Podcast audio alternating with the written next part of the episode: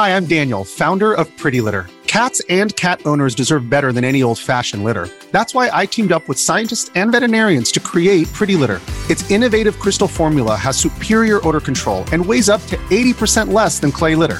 Pretty Litter even monitors health by changing colors to help detect early signs of potential illness. It's the world's smartest kitty litter.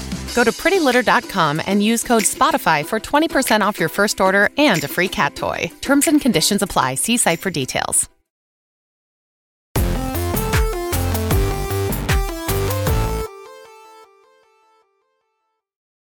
What's up and welcome to Kinda Funny Games Daily for Monday, May 15th, 2023. Of course, I am Tim Gettys and I'm joined by the new face of video games, Blessing Adeoye Jr. Tim, I was very convinced that work could have gotten canceled today. Yeah. This is Zelda. Every day from now on. Let's you know what I mean? Let's just take a week off. I feel like there's enough in this game to be able to to play it forever.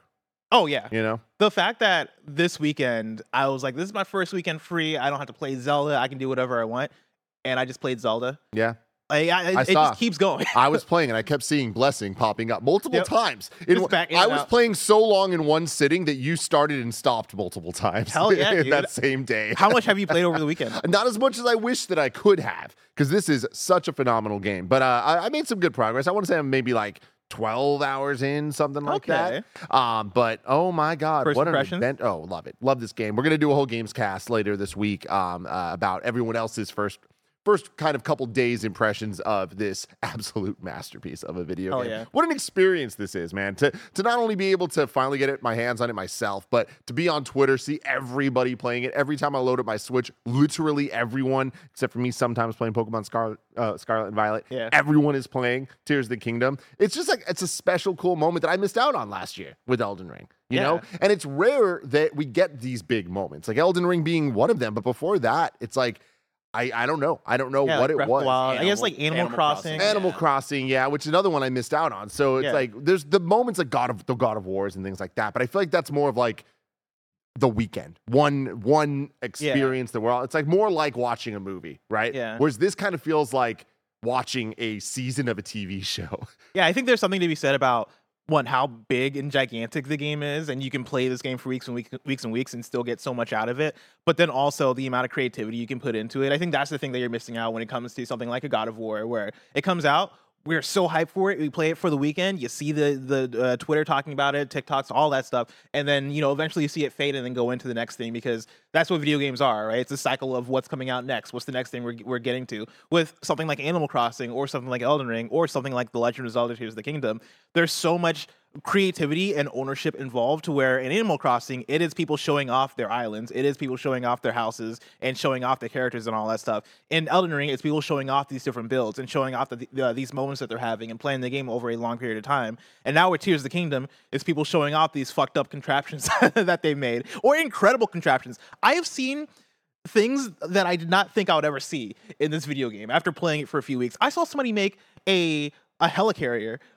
like I saw somebody make a fucking like a, a- like war machines. People just spawning like flying war machines with cannons, taking out entire settlements of bokoblins. I have seen incredible th- uh, things that people have done with this game, and it has sparked so much joy in me. Oh yeah. And I'm I'm starting to get to the place where now I was talking to Roger about this um, earlier today, Uh-oh. where I'm like, Uh-oh. I'm like, Uh-oh. dude, uh, Tears, Tears of the Kingdom.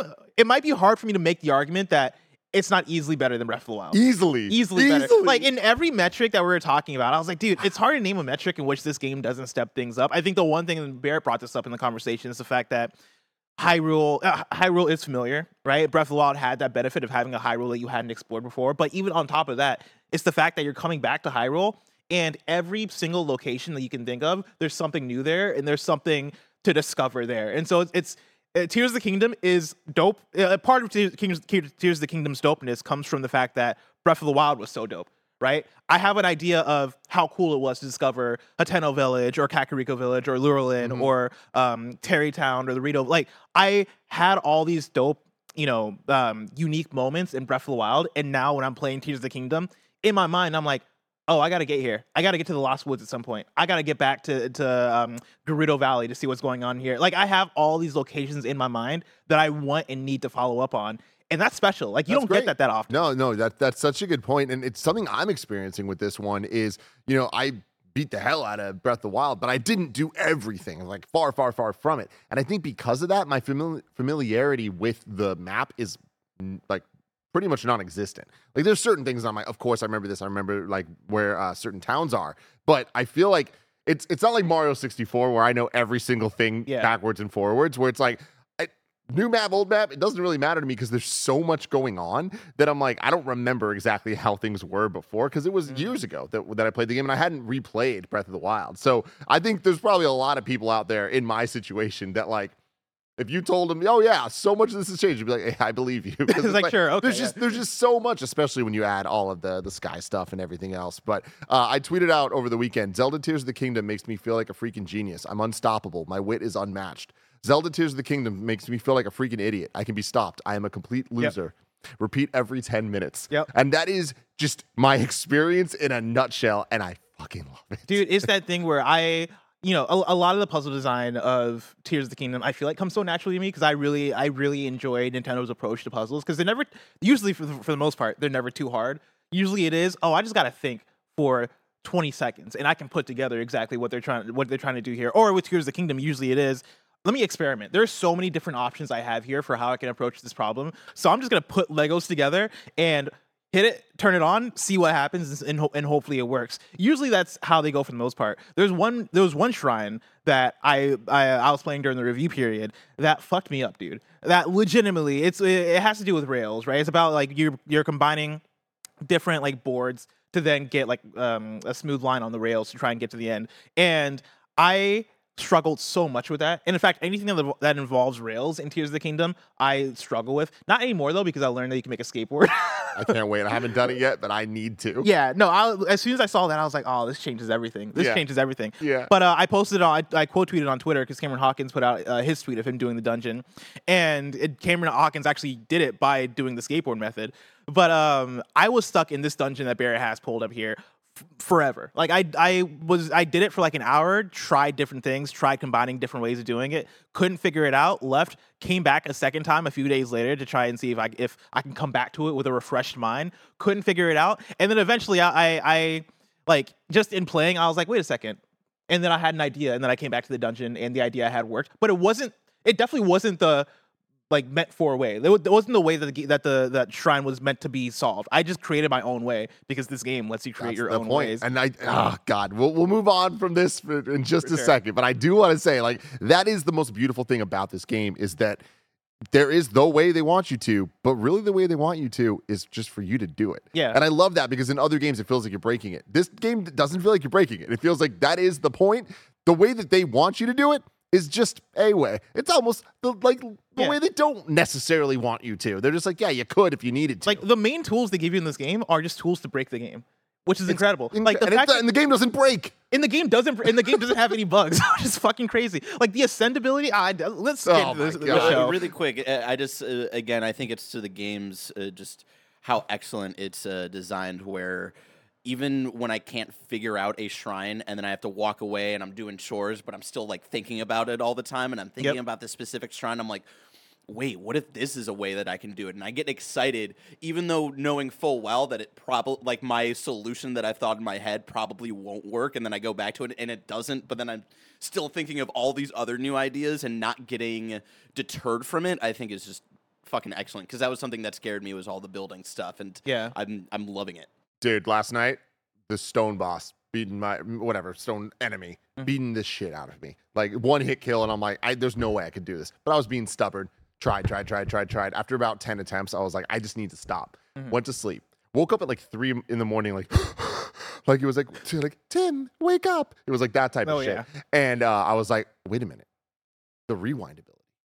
When he throws a rock at me i can fucking rewind it and it'll slam back at him woke up this morning beat the shit out of that guy Hell yeah, dude. Hell and that's yeah, Legend dude. of Zelda Tears of the Kingdom, everybody. But this is kind of funny games daily, where each and every weekday we run you through all the video game news that you need to know. Uh, today's stories include Zelda's open world being here to stay, Amazon making a Lord of the Rings MMO, and more. Because, like I said, this is kind of funny games daily every single weekday, 10 a.m. live, twitch.tv slash kind of funny games, youtube.com slash kind of funny games. That's exactly where you're going to want to be. But if you can't be there live, you can watch us later on youtube.com slash kind of funny games or podcast services around the globe. Just search for kind of funny games daily, and we will be right there for you. Uh, if you don't want to watch live, you can watch later um, on all the places I just named. I messed that up. Meant to say kindafunny.com slash KFGD is where you can go to write in all of your questions, comments, concerns, whatever it is that you want to talk about under the video game sun. If video games aren't your thing and movies and TV are,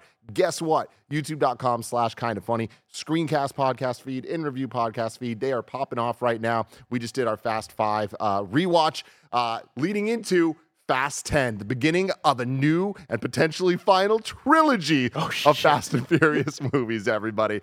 Woo! What a time to be a part of the family. Uh, remember, patreon.com slash kind of funny is where you're going to want to go to get the shows ad free, uh, to get a bevy of bonus content, like an amazing episode of the shit list we just did, uh, sir. where Bless and I went through the first half of GQ's top 100 games of all time. Uh, and it was a good episode. Great Next episode. We're doing 50 to 1. Yes, sir. So, hey, Patreon's a great place to be right now. Some housekeeping for you.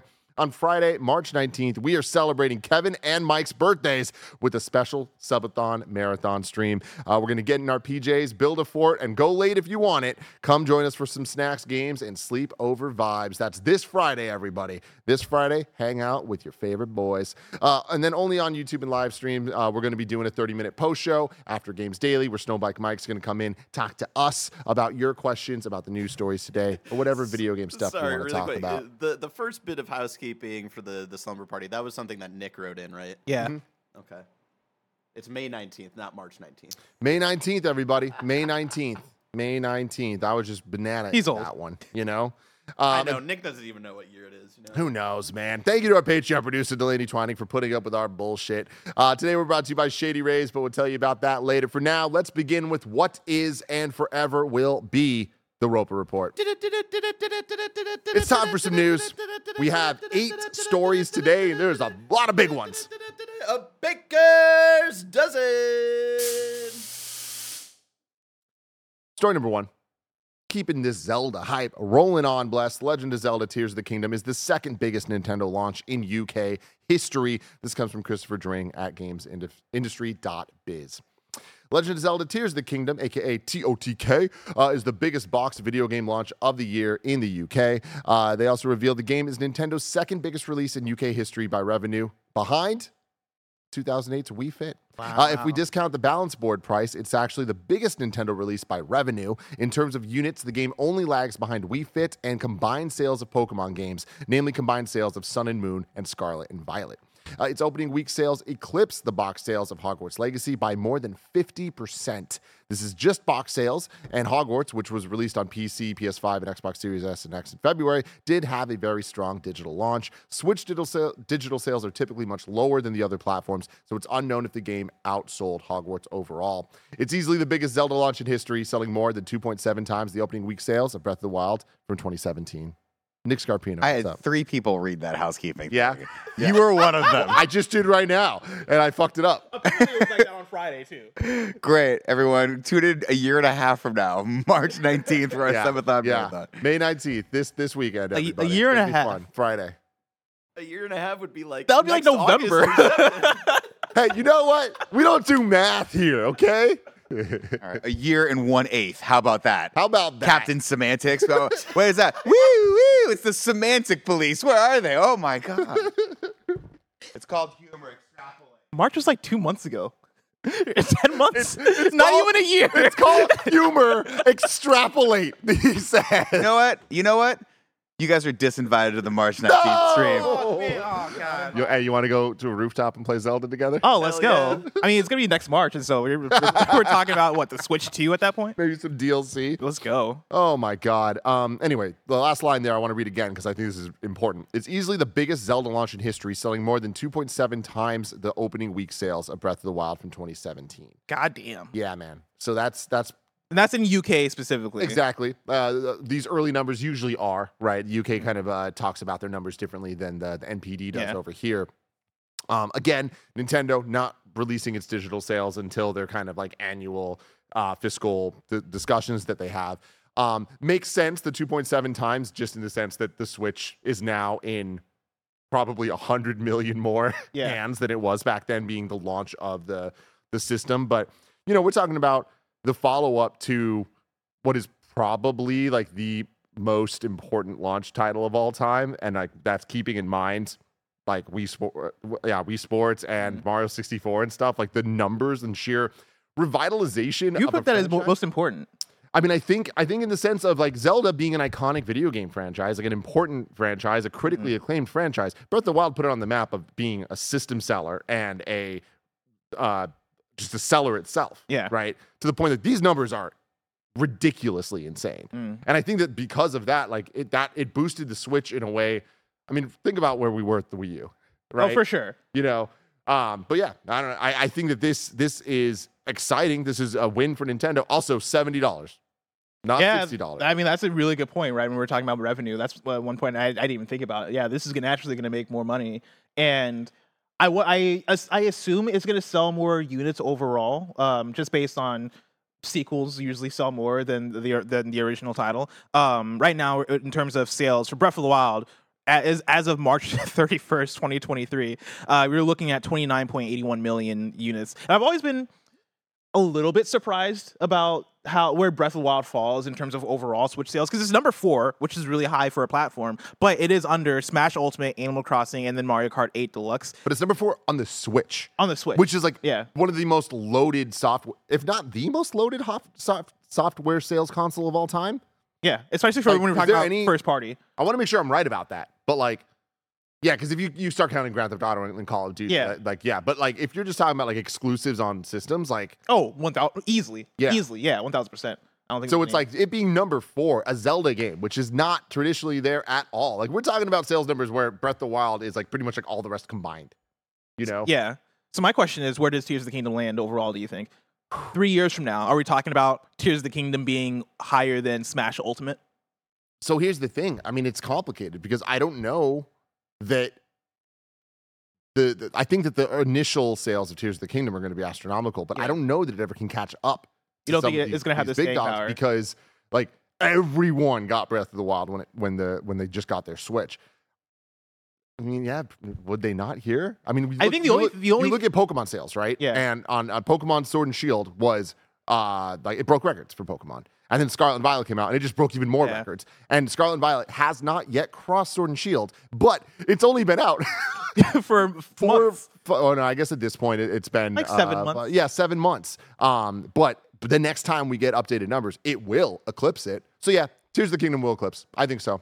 It's been seven months. I guess it's been like six months. God damn, time flies. I know. Time is crazy. Yeah, we're halfway through May. Yeah, like so when you're when you're talking about po- Pokemon Scarlet and Violet, right? Pokemon Scarlet and Violet right, now sitting at number seven with 22.10 million units, and then you move up a couple of spots to Pokemon Sword and Shield, which has about three million more than that, sitting at 25.82 million. I think the thing that might keep Tears of the Kingdom or propel it, depending on how Nintendo handles it, um, would be new hardware, right? If a new if the Switch Two comes out and comes with more exciting, you know, software, comes with like the next Mario, comes with whatever, and that is, let's say 2024. Do people start to look toward the new? Does that start to slow down the long term, I guess, just the longevity of Tears of the Kingdom sales over time? Or does Nintendo play it smart and go, hey, with the Switch 2, here's a unique version of Tears of the Kingdom that is the deluxe edition? Because that, uh, if they if they do that, this game is for sure getting top three in terms of in terms of software sales on the Switch. Yeah, yeah. I mean, and if that counts, like however they, Yeah, they do that, sure. yeah. I- It's. I mean, look. Here's the thing. It's going to sell extremely well. It's going to, I think, eventually break the top ten. And having multiple Zeldas with this level of sales is the most impressive thing Oh, ever. So- Nintendo. so Like, good for They the did it this generation. Uh, on top of so many other countless franchises that we've talked about before, like Kirby and Metroid selling better than they ever have. Fire Emblem, like it's just on a roll. 3D Mario, like there's, I don't think there's many examples of games not selling best on Switch Yeah. uh, when it comes to Nintendo. So, um, My- congrats to them on the sales. my prediction, and I don't know how to check in on this. I guess check in in four years, four or five years. Um, I think it sells higher than Smash Ultimate. I don't think it surpasses Animal Crossing, which might be a safe bet, but that's that seems about right. And I think that'll that that'll be huge, right? Like this is a game that right now, as we're seeing it on social media, it has that Animal Crossing level of virality to it, where everybody's making content about it because the creation, infusing, and um, crafting stuff is so dope and so easily like it, it's it translate translates really well to that short form content creation that's on fire right now. The TikToks I've been seeing of people building shit, like the the the things people have been showing in terms of vehicles, mechs. Um, I saw somebody make a literal um, Trojan horse, where they created a horse out of boards and then they ascended themselves into it and then rode it into like a thing. I, people are so so creative, and I think that's going to. I think that's really going to push it in terms of Zelda Tears of the Kingdom being in the content creation space over the course of the whole year, if not the next few years. Yeah, I do think there's something to be said too about the fact that I'm sure there are spoilers in this game, and for people that really care about Zelda, like there's going to be a lot of things that they want to know for the first time. Yeah. Uh, and I know there's some people that are sensitive to the point of like not even wanting to know what puzzles there are or what enemies they come up against or whatever. But I think that there's just sh- so much quality content in this game that the fear of being spoiled by every single thing isn't there in the same way that God of War or something, where Yeah. like spoilers are kind of the point of the experience, uh, more so, like way more so, I'd say, than this. And the point of this is more the creative ways to to go about things or the the m- moments of discovery. But there are so many moments of discovery that I wouldn't be mind. I wouldn't mind if I saw a, like half of them because Mhm. I probably am not even going to come across a percentage of those throughout my playtime. For sure. Yeah, I think this is more it and this might be something to speak to Nintendo games in general and how they design and how this reflects in sales, but Nintendo, I think they're more so going for like the everlasting gobstopper of hey, yeah, this game is meant to be played over time. Like this is a game that we want to have staying power because that is what we have as Nintendo. We have the first party. Whereas for PlayStation, Play, PlayStation first party, for example, yeah, like the first let's say three days sales are so important when we're talking about a PlayStation first party st- uh, uh, game. The first week sales, the immediate sales, because it is, hey, this is the big push we're making, and then you see sales drop off over time, right? Like, of course, God of War is always going to sell, Last is, is, is always going to sell, but we have those moments like Last of Us TV show that comes through and really and boost it up, and then mm-hmm. sales come back down from there because that is how people consume these games. It is we're gonna play this and then on to the next one in the way that we were talking about God of War.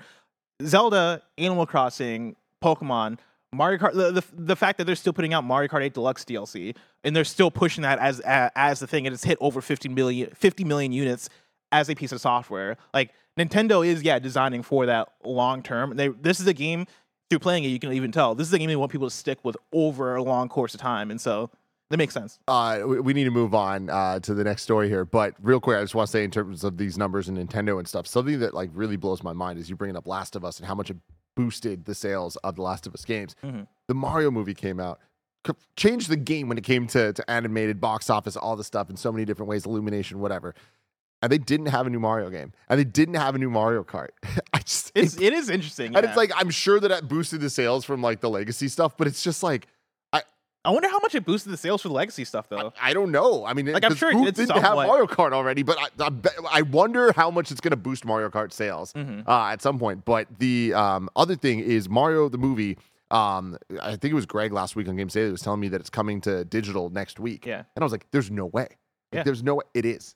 It's on the it's on the new dates. It's coming to digital next week." And like, there's week. just so much money that's being left on the table, but it's because so many. in My theory, at least, Hmm. is there's so many blockbusters this summer that now with Guardians out and with uh, Fast 10 coming out this week, and then uh, Spider Verse, and there's all this stuff. There's just not enough screens for it to be in theaters. But I saw Mario the movie in theaters last weekend, and the theater was absolutely packed with kids. Hell yeah. And I imagine they want to just, uh, like you're saying with the summer blockbuster thing, I, w- I imagine that they want to keep the momentum of like uh, Mario bringing money in, but just in a different kind of platform, which I don't think Nintendo really cares about one way or the other if it's in theaters or if it's out digitally. Because yeah, I haven't seen it, and I'm I'm stoked. I didn't know that that was coming digitally uh, next week. So Yeah, Tomorrow. yeah.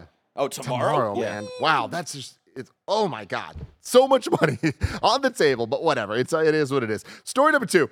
Open world Zelda is a format for the future of the series, says producer Eiji Aonuma. Uh, this is from Ed Nightingale at Eurogamer. Zelda series producer has stated that Breath of the Wild style gameplay continued in Tears of the Kingdom is a new kind of format for the future of the series. In an interview with Game Informer, uh, Aonuma asked if the open world design would be the foundation for the next several games, just as Ocarina of Time previously established the 3D format. He agreed Ocarina of Time did create a format, but it was ultimately restricted for the designers, while Breath of the Wild offered a new type of play. Quote, with Ocarina of Time, I think it's correct to say that it did kind of create a format for a number of titles in the franchise that came after it, but in some ways that was a little bit restricting for us. While we always aim to give the players freedom of certain kinds, there were certain things that uh, format didn't really afford in giving people freedom. Of course, the series continued to evolve after Ocarina, but I think it's also fair to say now that we've arrived at Breath of the Wild and the new type of more open play and freedom that it affords. Yeah, I think it's correct to say that it's created a new kind of format for the series to proceed from. He also commented on puzzle design and the variety of solutions available to players, noting it's okay to cheat. Quote, when you think about people, cheating is fun.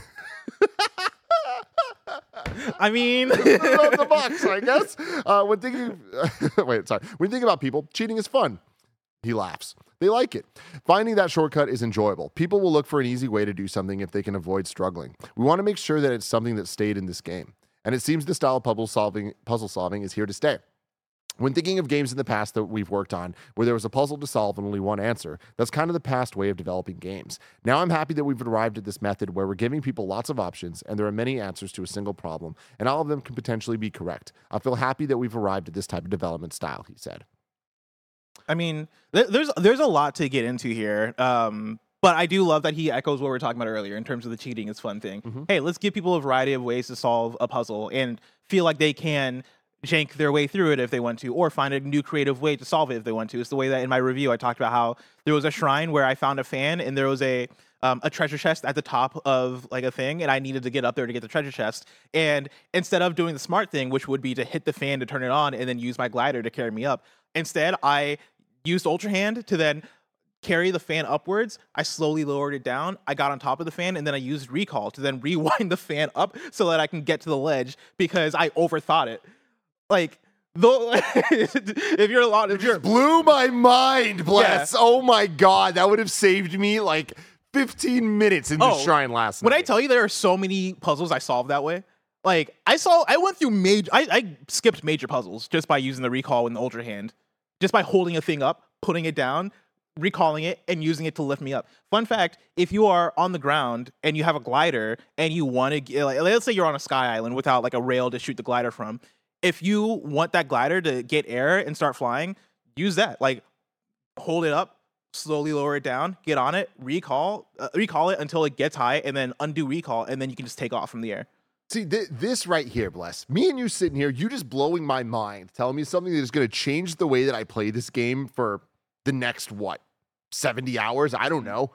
This reminds me of being a little kid on the playground, being at elementary school, talking to people about, did you, did, you know, if you did this, you get Mew and Pokemon Red, like Yep. that type of stuff where half of it's real, half of it's fake, but it's real because we're all adults and we're all helping each other. It's just such a fun community experience. Like this is, this is Dude, my- incredible. my Thank mind- you, Nintendo. My mind was blown when I saw. I think it was the GameSpot video where they made the skateboard, right? Using the, um, I think it was might have been a minecart. Um, fuse the minecart to the shield, and now you can just skateboard around, and you can use that to grind. I played this game for over 70 hours and I didn't even think about that. And that's such a smart thing. I've seen people do the same thing with bombs where they'll fuse a bomb to a shield, do the thing where they you know, flip it into a skate or skateboard or whatever or sled, and then use the bomb will blow up and that'll launch them because the shield is prote- protecting them from the bottom, and so they use that to like elevate and gain air. Such cool things in that puzzle I was talking about earlier that I was convinced that there was no right way to solve it. I saw Cameron Hawkins' um, method, which was using his uh, minecart shield to grind the rails. I saw the actual method, right, which is to create the long board and then put three boards um, like evenly distributing weight. God, why, why are we talking about this like this physics? Because it Because is. it is. but yeah, you like you do the boards and then you can you can transition from the two rails to the one rail. I've seen that. The way I did it was I made um, a board going long ways with like the fin on the bottom um, to gl- guide or um, um, yeah, I guess slide up one rail, and then as I was doing that, I was holding another board that was built the same way, and I put it on the second rail while holding it, and then jump to it so I could then go the rest of the way. These are all various ways of solving that one problem. Of course, my way was super jank. Cameron Hawkins' way was super creative, and the default way was the smart way to do it. But all of them work, right? At the end of the day, we all got the light of blessing that we are looking for, and we're able to be satisfied with that. And so, yeah, I love I love that. That's first and foremost. The other thing, though, is that I kind of miss classic 3D Zelda design, of course. and I, I I wish, and maybe we'll get there someday. We will. I'll I'll love the scenario we, where we can get all three types of Zeldas, We're where it is classic top-down 2D Zelda, classic 3D Ocarina style Zelda, and then the new Breath of the Wild Tears of the Kingdom type Zelda. Plus, let me let me tell you something. You're not only going to get those, you're going to get remakes of probably all of those. Mhm. You're also going to get a Zelda Maker type thing. It's Nintendo. Like they they have a blueprint, they stick to it, and they keep going. And it's I think they're going to continue to to keep doing that. Like we're going to, I believe it in my heart of hearts. We're going to get Wind Waker and Twilight Princess Oh, we got HD on the Switch, right? Mhm. Once that happens, the majority of the of Zelda games will be playable on Switch uh, of classic times. I think it's inevitable at this rate that we're going to get an Ocarina of Time remake. But I don't want that yet. Like I want an Ocarina of Time remake when things are actually 4K and things are actually like like I want the Resident Evil 2 remake of Ocarina of Time or else at this point we don't really need it, you know? Mhm. Like it needs to be a substantial step up because the 3DS remake, whatever you want to call that, was awesome. And like, but now it's stuck on the 3DS. So I feel like we're gonna get those things. I think we're we're going to. I, I brought up Resident Evil. I think Resident Evil is actually a really good analog franchise where we now see that there's the the new games that are the first person seven, eight, potentially nine type style of RE. We get the remakes that are two, three, four that are taking the old ones and kind of modernizing them in like this amazing way that somehow just works beautifully. But then we also get the spin-offs with like revelations and things like that that are more like old school traditional Resident Evil games. Mhm. It's not exactly like it, but it's like it's close enough. I do think that we're gonna get at this point a Zelda spin-off game in the same way that like Phantom Hourglass and um, Spirit Tracks on the DS, like those are core Zelda games, but they always felt a little weird because they were really tied to the DS's functionality and stuff. Like that, it's debatably a spin-off, but it's also core. I think we're gonna get some of those. I I think hope that so. I, I I would not be surprised if the next thing Grezzo is working on, which is the people that made uh, Link's Awakening remake, um, and um, I think they also worked on Luigi's Mansion Three. That's wrong. That's wrong. That's next level. That's wrong too. I'm fucking this up. You're wrong. Me. Let me know what's going on there. But um, I think Grezzo would be could be working on uh, a new, more traditional Zelda. Whether it's I mean, they worked on one- the what, Ocarina of Time remake That's for what 3DS, yeah. and then also Majora's Mask remake. So I, I can see them. I, I could also see them doing the Oracle games. Like there's Totally. still so many classic games that like yeah, I think the Oracle games are on available on Switch now, but there's still so much that they could play around with if they want to continue doing more like remake stuff. I could also see just like talking about the 3D space of the uh, difference between the uh, Ocarina type games and more of the Breath of the Wild type games. I I do see a future where they could try to find the best of both worlds there because I think the what the promise of Breath of the Wild and Tears of the Kingdom delivers is what they were looking for in the very original Legend of Zelda. Tim, you're talking about like the on the playground, talking about finding secrets and stuff, and like that was the core of what they wanted the Legend of Zelda to be, of just getting lost and find like finding your own discoveries and making it feel like your own. Whereas uh, a, a few entries after that is when you got more of the guided. Let's go to a, a temple here, a temple there, and I think uh, I think there's a way for them to do an open world, but still bring in the kind of like more traditional like Ocarina of Time or Twilight Princess type of things because it's not like those games were like linear linear where you're like uh, you know it's like corridors and stuff there's still exploration in those so I think there, there's I don't know if they can do the let's put 120 shrines in an open world over and over again so I wouldn't be surprised if that's something that like they're trying to experiment of like how do they redefine an open world for themselves Well, that's you know? what that's what I would like for the next big Zelda game. I don't. I I I, I love um the current Hyrule we're in, but I feel like after Tears of the Kingdom, they've gotten so much juice out of it, and I'll like, especially because I, I imagine by the time we get to the next big Zelda, we're going to be on a new platform. I want the next. Re- reincarnation, the next iteration. Of, I, I want a new Zelda world. I want them to keep the Breath of the Wild mechanics and like the stuff that's made Tears of the Kingdom, Breath of the Wild dope. I want them to keep that, that those elements, the open world. The I would like the shrines actually. I don't know how many. I, like 120 shrines is a lot, but I would like I would like a lot of these elements that we have. But I would like a new story, a new world, like a new Link, a new Zelda. Um, yeah, like I I I want them to explore those things. I think for me that is my biggest desire uh, coming off of Tears of the Kingdom and, and, and seeing what he's talking about. Um, but yeah, and I, I mean, I think a good way to go about it, if you were trying to figure out a way to breathe in fresh new life, would be to look toward the past for inspiration. Um, you know, figure out okay, what did people like find I don't know, like a link to the find? past. Yeah, find a, a a link to the past. Got it. God, could you imagine this Good type idea. of Zelda, but like literally you're going you're going like back and forth through time. I know that's literally a Zelda thing that we've gotten before, but like in this new iteration of Zelda, I'm talking about. I mean, dude, yeah, there's there's so many the, the limitless possibilities and potential. I saw a couple of people in the chat saying that I'm in a dream world. We got Metroid Pro- or Metroid 5, y'all. We got Metroid Dread. All right? It's true. We did. Like it takes a while for Nintendo, but eventually it happens. Eventually it happens. The bill always comes due. And speaking of bills, we need to pay ours. You can go to patreon.com slash kind of funny to get the show ad free. But for everyone else, that was a 10 out of 10. Here's a word from our sponsor. Shout out to Shady Rays for sponsoring this episode. Do you want to look as cool as I look? Yes, you do. And you can. You can take on the sun with gear built to last. Our friends at Shady Rays have you covered for the warm weather ahead with premium polarized shades at an unbeatable price. Shady Rays is an independent sunglasses company that offers a world class product that's just as good as any expensive pair that I've ever worn in my life. Every pair of sunglasses is backed by lost and broken replacements. If you lose or break your pair, even on day one, they told us they will send you a brand new pair, no questions asked. You can wear your Shady Rays with confidence because they have your back long after you purchase. Exclusively for you listeners, Shady Rays is giving out their best deal of the season. You can go to shadyrays.com and use the code kind of funny. You can get 50% off two plus pairs of polarized sunglasses. You can try for yourself the shades that are rated five stars by over 250,000 people. Promo code kind of funny at shadyrays.com. This episode is brought to you by Reese's Peanut Butter Cups.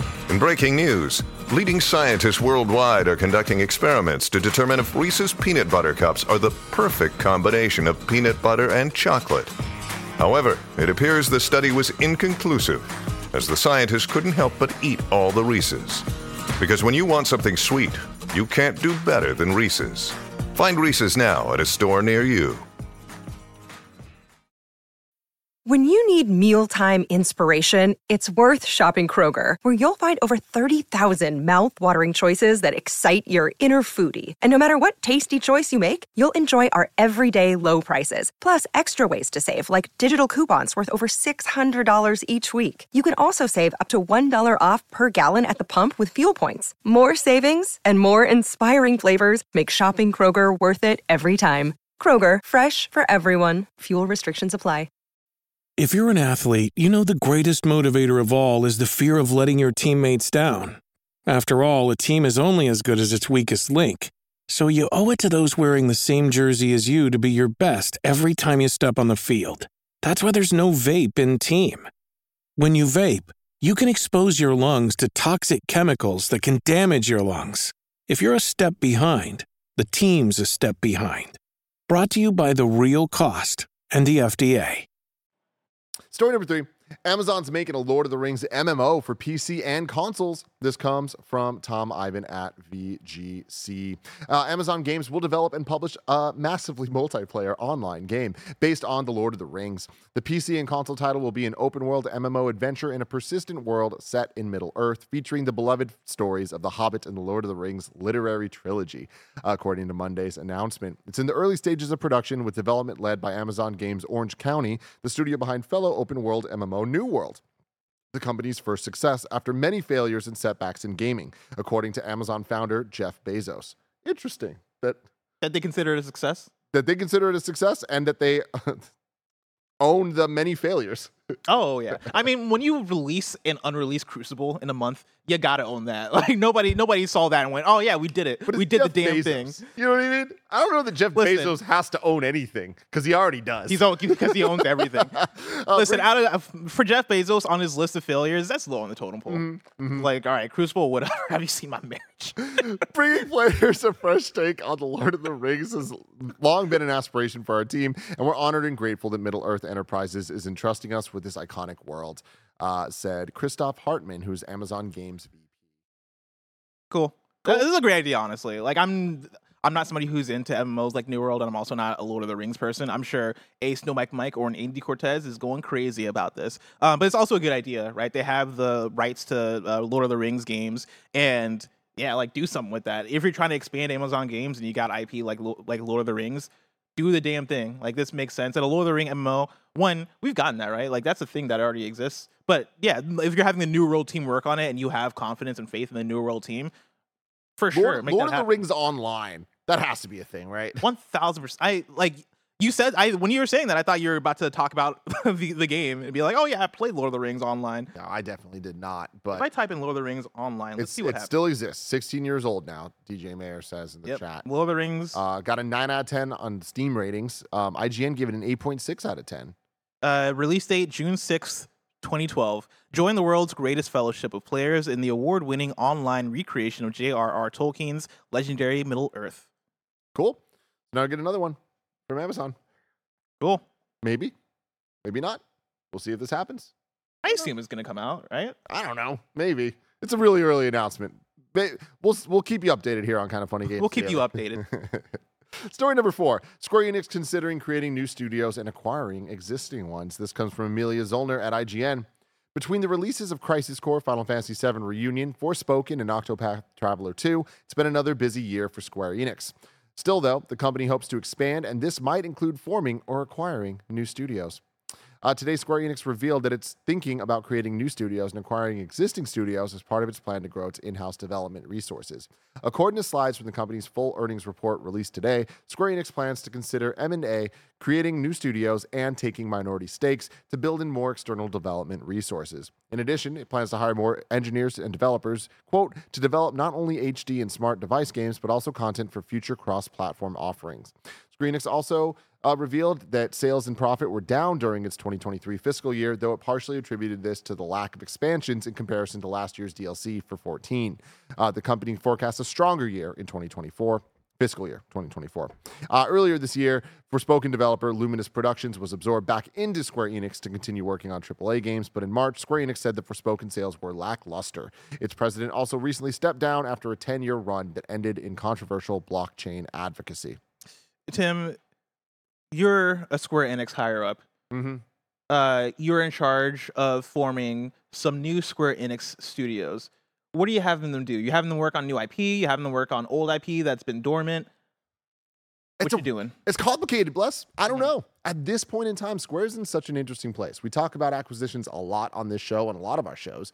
And uh, we're about to talk a little bit about the Microsoft Activision Blizzard situation again. Mhm. Uh, and in a world where we see a lot of the smaller guys kind of get gobbled up, now these days some of the bigger guys get gobbled up. Square's always been in that conversation, and there's always arguments against it, many arguments against it. One of them being Japanese companies, traditionally harder to, to acquire, to deal with all the legal stuff. And we see even non Japanese companies Yeah. have to deal with that and how complicated it could be. Square recently getting rid of Crystal and Eidos, which is very interesting, right? Like shedding the the Western uh, developers that kind of diversified their po- portfolio in a, a really uh, immense way with a lot of hits, a lot of well selling Like games, a lot of notable Tomb Raider, Hitman. franchises, right? Mhm. And access to licenses from Marvel with Guardians of the Galaxy and Avengers. Now, granted, those things didn't necessarily turn out the way, way Square wanted them to, critically in some ways, sales wise in others. Um, but there was something there. So for them to get rid of that and shed that, come here, put out Forspoken, and then reabsolve uh, Luminous back. Mhm. It's like, what is the plan here? What is the strategy? Because they have so many games that come out. They have their Final Fantasies, they have the Dragon Quest, they have their their HD 2D stuff, Octopath, Bravely Default. They kind of have the market like locked when it Yeah. comes to PlayStation and Nintendo, right? Their their games sell very well on Nintendo. They put out a bazillion of them. Yeah, and they have consistency. Like when you talk about, you know, they're talking about Square Enix uh, sales and profit being down during the 2023 fiscal year, and the next sentence or next part of the sentence says, though it partially, this was a part uh, partially attributed to the lack of expansions uh, for the uh, Final Fantasy 14. And we're talking about Final Fantasy 14, like that is their what their golden use. Like I think just keep shitting out golden eggs. Like that is such such a profit for them. And yeah, they've found this flow of putting out JRPGs of every scale, right? Whether we're talking about the big dogs like Final Fantasy 16 about to come out, or we're talking about smaller stuff like um, Everyday Day Life or whatever the fuck that game was called last year, right? Like, yeah, they have that that market cornered, and uh, maybe that falls into why they're like, hey, let's get rid of Crystal Dynamics and Eidos. Like, let's focus in on these things that are working consistently for us. But I, I, I remember your read on it um, back then being that like, oh yeah, they're for sure shedding themselves for acquisition, and I still think they're probably in that place still, but so it's interesting because they're making moves that are against common knowledge of what you want to do when you're trying to be acquired. Mhm. But having said that, they're in a unique position where they there's a lot of financial gain to be had playing the game how they're doing it right now, and I don't know what that could look like. But I again, there's the the pros and cons of doing it for them and for the consumers and for everybody. But I think that uh, uh, the more and more we look at Square in 2023, the potentially 2024 and all that, their partnerships and kind of like aligning with Nintendo for um, the titles that are now also crossing back over to Yeah. PlayStation and, and Xbox, even right? With uh, Oct- is Octopath Traveler 2 on Xbox or is it just PlayStation? ooh, that's a really good question. I, I imagine it's on both. But uh, for the big AAA stuff being exclusive on PlayStation, and then um the like still big titles like Octopath Traveler 2 and things like that coming to, to Switch, like Square kind of has it locked Mhm. that I don't they don't need to be acquired. Octopath is not yet on Xbox. Uh, Yeah. Octopath 2 at least. I Not found- yet. I found an article that says, according to the game's producer, uh, Masashi Takahashi, Square Enix decided to cancel Octopath Traveler 2 on Xbox after observing the sales of the other titles. Wow. That's from xputer.com. Yeah, so it's it's real interesting. Uh, so again, I struggle to see uh, a Square wanting to get acquired or people even wanting to acquire them with the fact that so much of the value is tied to Nintendo. Mm. Like I, I don't see that changing, and I also don't see PlayStation acquiring them and allowing that to to maintain. Uh, so Yeah. because this is not like a Microsoft Minecraft situation. I think it's a lot bigger than that. So I don't know where we're at now. But anyway, to go back to your original question of what I would do, I don't know. Kind of keep going. I think Square's kind of kicking ass right now. I know that there's been some major blunders and mistakes, so much microtransaction or NFT talk and metaverse and all Yeah. that stuff. But like everyone's talking. Never forget it. Babylon's Fall. And there are Babylon's Falls. There's Forspoken that just happened. Yeah. Right. But it is important. Square Enix has a major blun- uh, blunder every year. Yeah, the quiet one major, the quiet, the quiet man. What was the one, the platformer? Um, that was Oh, really bad. Balance Wonderworld. Dude, there's there's a lot of failures. Having said that, there's a lot of incredible sequels, reboots, remasters, new IP. Like the, across the board, Square has great examples of all those things, and not many other developers have that, and Yeah. publishers have that. Like they might have one or the other or whatever. Square has it all. It also has failures in most of those uh, realms as well. Um, but and and also MMOs like with Final Fantasy, like they really just have locks across many of uh, gaming's different kind of verticals of like Yeah. what we expect from modern video games. Something's in my eye now; it's really annoying me. But um, yeah, I I It's the red dot from the Square Enix. yeah, Their lawyers, they're like, take him out. He knows too much. Um, but I, I, I totally lost what I, I was going with that. But yeah, Squares, I think they're kind of killing it right now, and Mhm.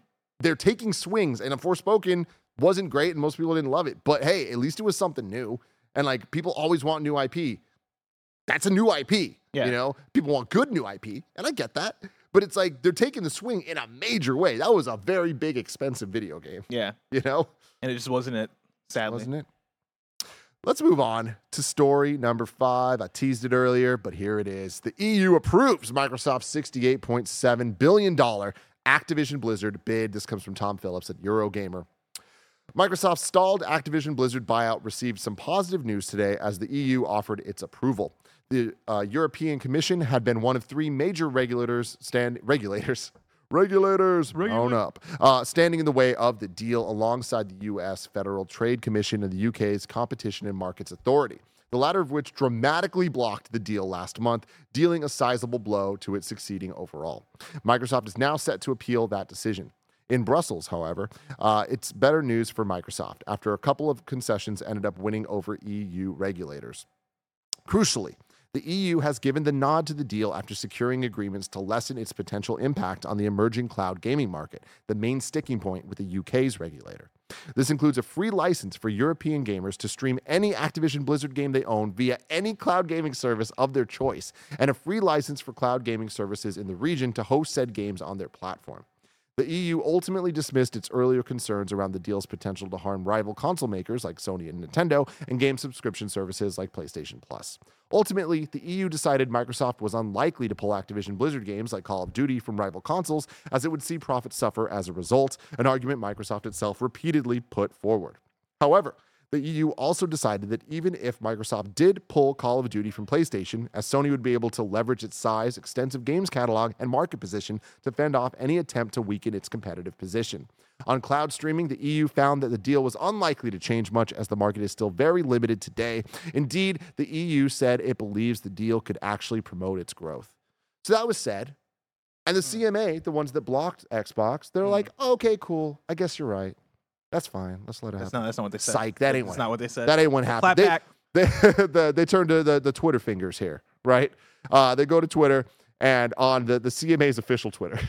Which I didn't know they had. That's funny. First of all, that the CMA has an official Twitter. yeah.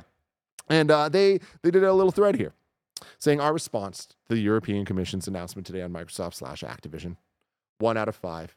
And then they put the little thread emoji. They didn't Oh, they're not scoring it They didn't one out of actually do five. that, but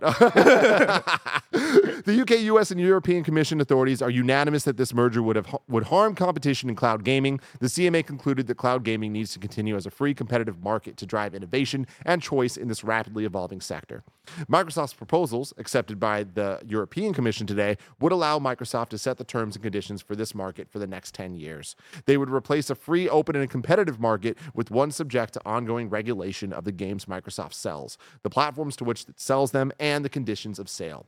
This is one of the reasons the CMA's independent panel group rejected Microsoft's proposals and prevented this deal. While we recognize and respect that the European Commission is entitled to take a different view, the CMA stands by its decision. This is very fascinating because I didn't, I, I, I didn't know that different marketing merging authorities had like a back and forth in this way, where it's oh they approved it, but let's put out our statement and reinforce why we didn't approve it. I wonder why like i wonder why that is the case why cma would feel the need to do that. I wonder if that is a reputation thing of hey we're standing our ground and we believe in our decision. We want people to know that we're a trustworthy authority and this, this is our reasons even though i think their reasons are bad. And that's me saying that as like i don't have a horse in this race.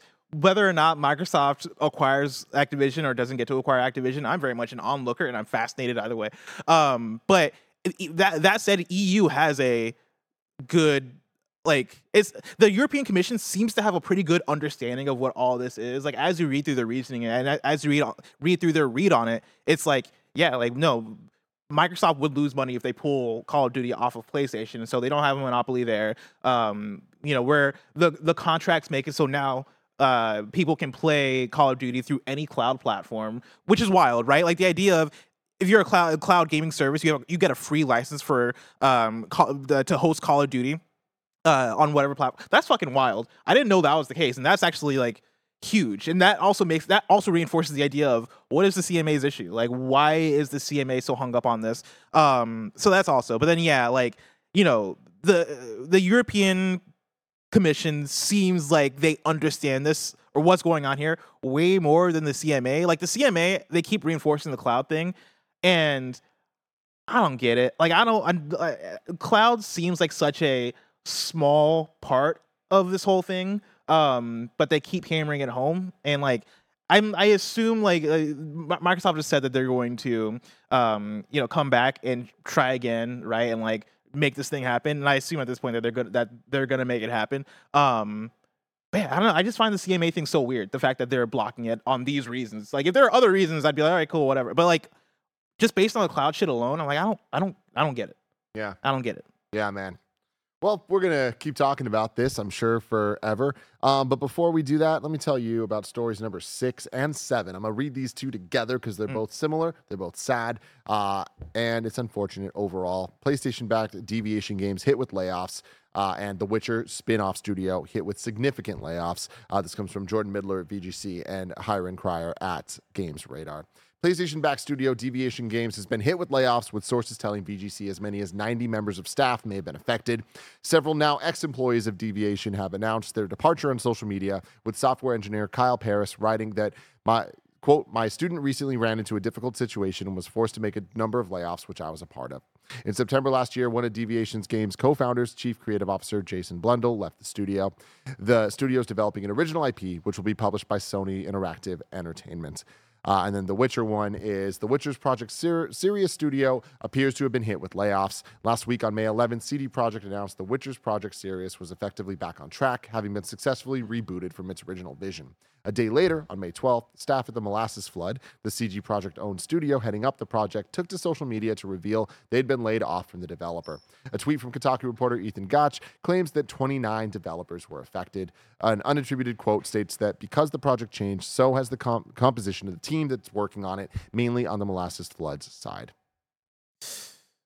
So both sad stories, right? Talking about layoffs. I think the deviation one is a bit more interesting, just in terms of what deviation was to PlayStation. Because if you remember, about two years ago at Summer Game Fest, they came out and they announced that they're working with PlayStation on a new AAA uh, shooter, right? And that was one of the games I was going to fall in line with PlayStation's whole games as a service strategy. And we've seen PlayStation partner with quite a few of the these independent bigger studios between Haven, which they ended up acquiring, uh, Firewalk, which they ended up acquiring, and now Deviation, which they which who who are who are laying off a large amount of their staff. It seems like PlayStation is in a um, content like portfolio review stage because we just talked about how the Concrete Genie developer Pixel Opus they got shut down and they were a PlayStation owned studio um, Media Molecule has ended development on Dreams. They talk about how now they're going to work on the next thing. Like I, I, I, think this is all part of PlayStation being like, hey, let's look at everything and um, reassess and make sure that everything is falling in line. Because even with the Pixel Opus story, the PlayStation's literal statement was, hey, yeah, we reviewed on, well, we did a review on, you know, our uh, I'm paraphrasing, but our goals as a company and our you know company vision and this what they're doing doesn't align with what we are as PlayStation, and so that's why they're not here anymore. Um, it seems like PlayStation is just in that stage, and I there are so many question marks in terms of this deviation thing. I wonder if it is whatever they're working on just isn't up to standard of what PlayStation is looking for, and therefore they might have pulled back on um, budget, scope, whatever. Um, but it's unfortunate either way that people are losing their jobs, right? It's unfortunate that uh, th- that layoffs are happening, and it makes me wonder what is the future of this deviation game? Do we ever even see this this deviation game? Is that partnership going to be null and void going forward? Like, is that going to be a thing? I, I I'm at the place now where I don't have much faith in seeing this game. Um, so yeah, that's that that's my read on it. And then yeah, the Witcher thing is unfortunate um, um, too, right? Project Sirius, I believe, was the multiplayer uh, project, and so like. You know, there's so many question marks there too in terms of how far out that is, how many different Witcher projects are being worked on, and then yeah, like what is the vision, vision for this Witcher multiplayer thing? Is that now reducing in scope because like CD Projekt Red is like, no, we don't need it to be this thing. We need it to be this other thing. Who knows? But either way, yeah, un- unfortunate. And our hearts go out, of course, to the people that um, are losing their jobs out there. Absolutely. And you know, this is kind of funny games daily. So that means we get to talk about like the fun sales numbers. We get to talk about the sad layoffs. We get to talk about the Microsoft, Activision, Blizzard acquisition, latest rumblings. And then of course there has to be toxic workplace allegations. Of course. God damn it. Can we fucking be better, everybody? Um, but there, there's some good news to this one. There, mm-hmm. There's like a silver lining. Uh, the story number eight, the final story of the day Open Roads team splits from Fullbright after toxic workplace allegations. This comes from Ryan Leston at IGN. The Open Roads team is no longer a part of Fullbright after splitting with the company. According to Fullbright co founder Steve Gaynor, the team, now known as the Open Roads team, will continue to work with Annapurna Interactive, but is no longer connected to its former studio. Quote, after a great deal of consideration, it's just no longer Fullbright's place to represent Open Worlds publicly going forward. It'll be credited to the Open, Open Roads team at launch. It's been almost two years since Gaynor stepped down as creative lead on Open Roads following accusations of creating a toxic work culture. His behavior reportedly led to 12 staff members exiting the studio, with women repeatedly broken down by microaggression, according to reports. My leadership style was hurtful to people that worked at Fullbright, and for that I truly apologize. Uh, while the Open Roads team continues to work on the, the title, it looks as though Gaynor will be continuing on with Fullbright. The studio's next total next title will be a solo endeavor. Um, so yeah, you know, obviously horrible story there in terms of yeah. the, the, toxic workplace, but this seems to be a positive. It's a positive. It's a step in the right direction, yeah. right? Because the the toxic workplace stuff was reported in I believe 2021 um, in regards to the whole thing that went down with Fullbright and Steve Gaynor and how he was not a, a good leader, right? And he mistreated people and people left because of him. Um, and so yeah, to see the open to see open roads continue as a game that that's the thing that at least I, I think that is the silver lining because when I first read this headline, I was like, oh, open roads is not happening. They're going to cancel open roads. And to see them go, no, we're splitting off from Fullbright and becoming just the open roads team, and we're going to still work with Annapurna to get this game out. That's good news, right? And them working on this game separately from Steve Gaynor, I think that's good news. And then, yeah, Steve Gaynor seemingly having Fullbright be just a solo studio and having it be just him, that's probably best for all parties involved. Like, yeah, like you should not. Like, I I I know he's already stepped down as leader because that was the whole story before, but yeah, like I I couldn't imagine going through all that and then still being at a studio, working with him at the same studio, and being like, "Hey, I gotta collaborate with this guy who made this toxic work, this this workplace toxic for the for, for the longest time." Like, yeah, no, split off, do your own thing, like work in work in solitude and make your game or whatever. Um, but yeah, I'm glad that the Open Roads folks are able to continue on with the game and hopefully make this something that they're proud of and happy to be a part of working. Yep. Plus, I hope that one day we don't need to talk about the majority of the things that we have to talk about on this show. Mm. But until then, if I want to know what's coming to Mom and Grab shops today, where would I look? You would look toward the official list of upcoming software across each and every platform as listed by the kind of funny games daily show hosts each and every weekday. Do, do, do, Yeah. Usually I try to like end with a more upbeat story so the transition is, is, is Yeah, less no, difficult. yeah, that- it was tough because we had three in a row and I was like, ah shit. Well, Yep, it's it is what it is, man. There's those days. Um, out today, Cook Serve Forever, early access on PC, Trail of Ayash on PC, and Geikosu Benza Race Toilet Shooting Star. You would be shocked to see the art for this game. Actually, you might not be shocked to see the art for this game. Shooting Star. I when I was copying over the out today stuff, this one came with the image, um, like the like the um, promotional art for it. And Tim, yeah. Okay. oh shit, Bear Spiral gameplay, and this is even better than I thought. Yeah. Holy shit! God, this looks like what I remember arcades during the late '90s being like. So for audio listeners, it looks to be a driving uh, racing game actually, but Mario Kart esque. yeah, instead of driving cars, they are driving toilets, and your character is sitting on the toilet reading a newspaper and driving around. Wow. There's And it looks like yeah, it looks like a early arcade game with just madness on the screen. This UI is something else. There's a I don't think I've ever seen more on. UI ever. Oh, you should boot up Final Fantasy 14. Also, look at the map on the the top right. Why is there just a yellow circle not on the course?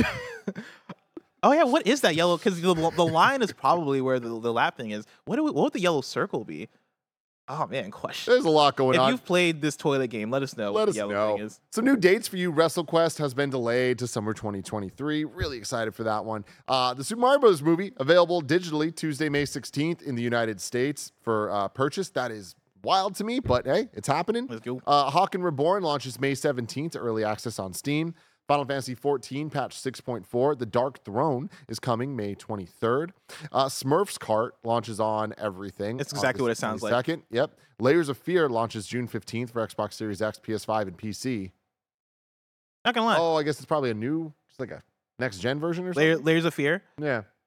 Uh oh yeah, it Think must be. No, isn't that? Is the it like a new one? I well, think there was there was layers of fuck. It was the, layer of fear. No, layers of fear, then layers of fear two, and now I think it is a reboot. But I Okay. thought the reboot already came out. Hmm.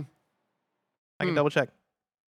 Um, and Vampire the Masquerade Blood Hunt ends development, but will keep service up indefinitely. Um, now it is. No, never mind. This is the new game, built on Unreal Engine five.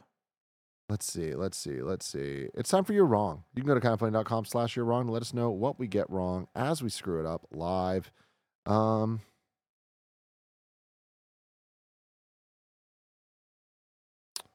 uh, CWLUC says Bezos is no longer the CEO of Amazon. In January 2021, Jeff Bezos uh, designated Andy Jassy his official successor as CEO, with the transition occurring on July 5th, 2021. It's been some time since Jassy's been in charge and making interesting decisions at Amazon. Huh. I'm going to be honest with you.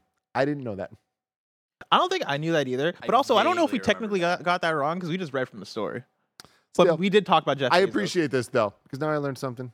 Now I learned something. I learned a lot today, Wes. I Yeah. learned this, and I learned the whole using the fan, using the Oh, the using the ultra recall, hand, and ultra the hand recall. That'll Woo! get you, dude. That'll get you through so many. puzzles. Oh, baby. If you if you just want to stop thinking for a second, oh, use that ultra hand, lift something up, use recall, get on that thing, get lifted up. I can't wait to keep talking about this game for the rest of my life with you. Bless. Same. Um, that's been Kinda Funny Games Daily. What an episode. It was some good. What an there was some episode. bad. There was a lot of great Zelda talk, and there was some memories made right here on YouTube.com/slash Kinda Funny Games. Of course, we're going to do our little fun post show. Snowbike Mike's about to join us. Really excited for that. I exited the dock. But bless, do you want to let people know who's hosting the rest? I can let people who know who's hosting the rest of the week. This week's hosts are on Tuesday, tomorrow. You're getting me and the one and only Snow Michael Michael. It's me and you, bro. Me and you. Uh, on Wednesday, you got me and Greg. Thursday, you got me and Tim. Then on Friday, you got Greg and Tim. Of course, if you're watching this live, remember we're trying something new with YouTube Super Chats right here in KFGD, uh, only on YouTube in the live stream. There's going to be a 30 minute post show where Mike comes in. We talk to him about your Super Chat questions. So stay tuned for that. This has been Kinda Funny Games Daily. It has. Want to sign off? I will. Until next time. I love you all. Goodbye.